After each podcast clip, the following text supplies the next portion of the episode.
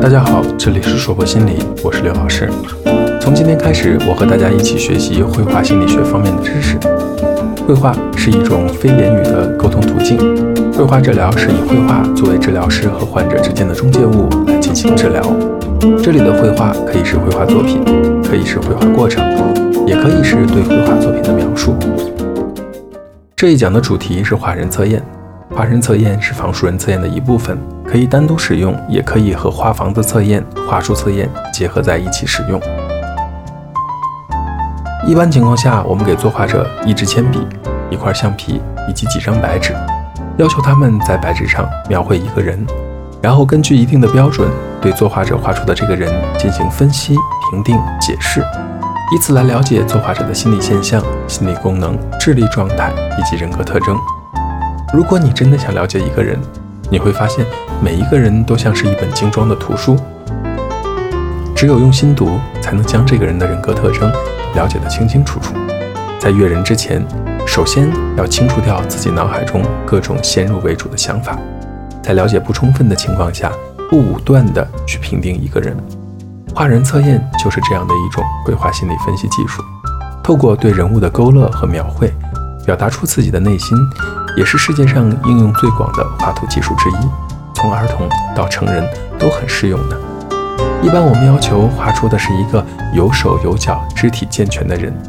在这个过程中，如果画画者还是画出了什么火柴人、棒形人、卡通人或漫画人物，那这些人物本身就能说明很多的心理问题。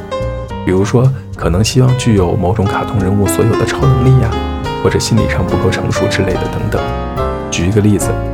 如果一个人画出的人物你觉得都挺正常的，唯独那一口大白牙，又或者画出来人物的目光感觉是要想烧死你，那么这些极端的表现可能就是非常典型的信息，帮助你更好的了解作画者的心理特点。忘了说，画人测验的时候，尽量把画纸也是竖着放的。此时此刻，如果让你去画一个人物，你愿意画成什么样子的？是飘飘欲仙，美得不要不要的？还是画出了亮瞎我们眼睛的盛世美颜。要知道，这是一个屡试不爽的故事。每当我在绘画心理的课堂，请学员们画出现实的自己和理想中自己的时候，学员们一般情况下，大多数画出的理想自己，都要比现实的自己更年轻、更有活力、更瘦、更健壮、更美丽等等。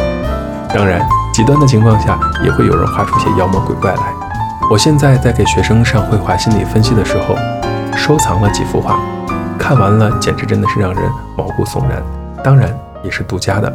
为了不引起不必要的伤害，就不在这里给大家一一介绍了。一般情况下，在画人物的时候，不会有人画出裸体人和透视人。裸体人当然好理解了，一般我们画出来的人物都是穿衣服的。如果画出不穿衣服的，那我也只能呵呵了。同样，我们也不会画得出看到身体内脏的透视人。一般画出这类画面的人。心理问题可能会很大哦。在儿童画出来的人物中，一般头部占全身的比例极大，这是很正常的。大多数超过十二岁的作画者在画面中就不会出现头大身体小的状态。如果成年人的作品当中出现这样的情况，那么说明他可能比较幼稚，又或者对自己的身体不够满意。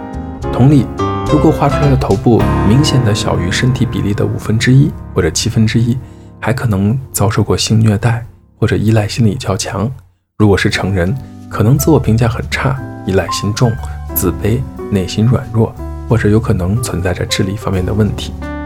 在画人测验中，作画者画出了不同风格的人物，也代表了不同的心理特点。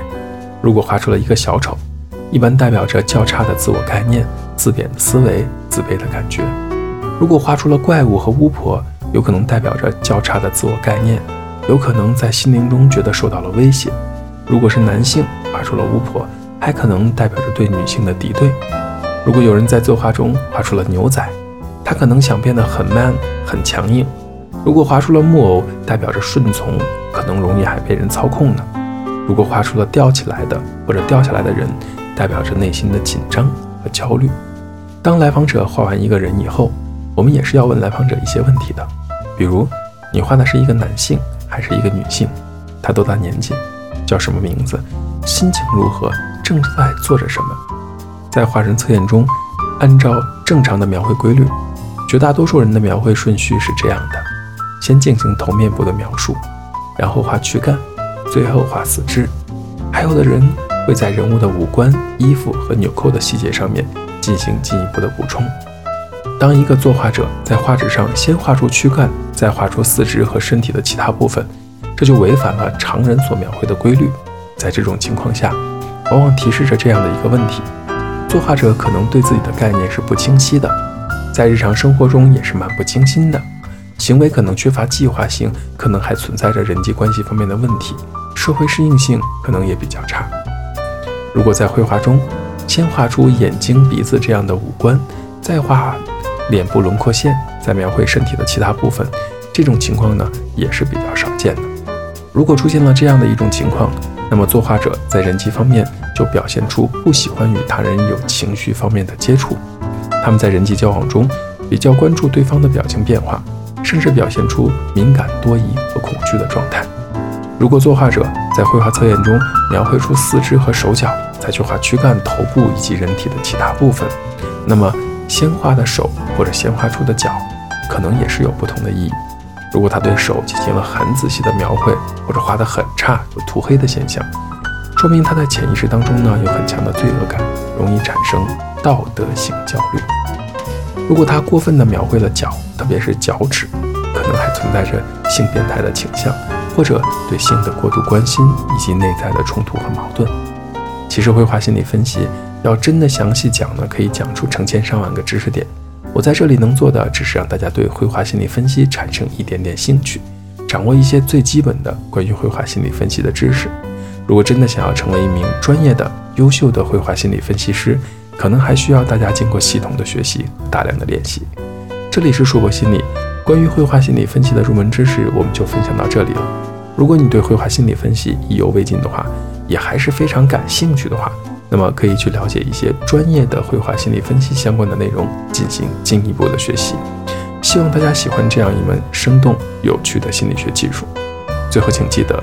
虽然我们是心理学界的一棵小树苗，但是我们愿意分享所有你想知道而我们又恰巧了解的心理学知识。请记得，不管你在哪里，世界和我陪伴着你。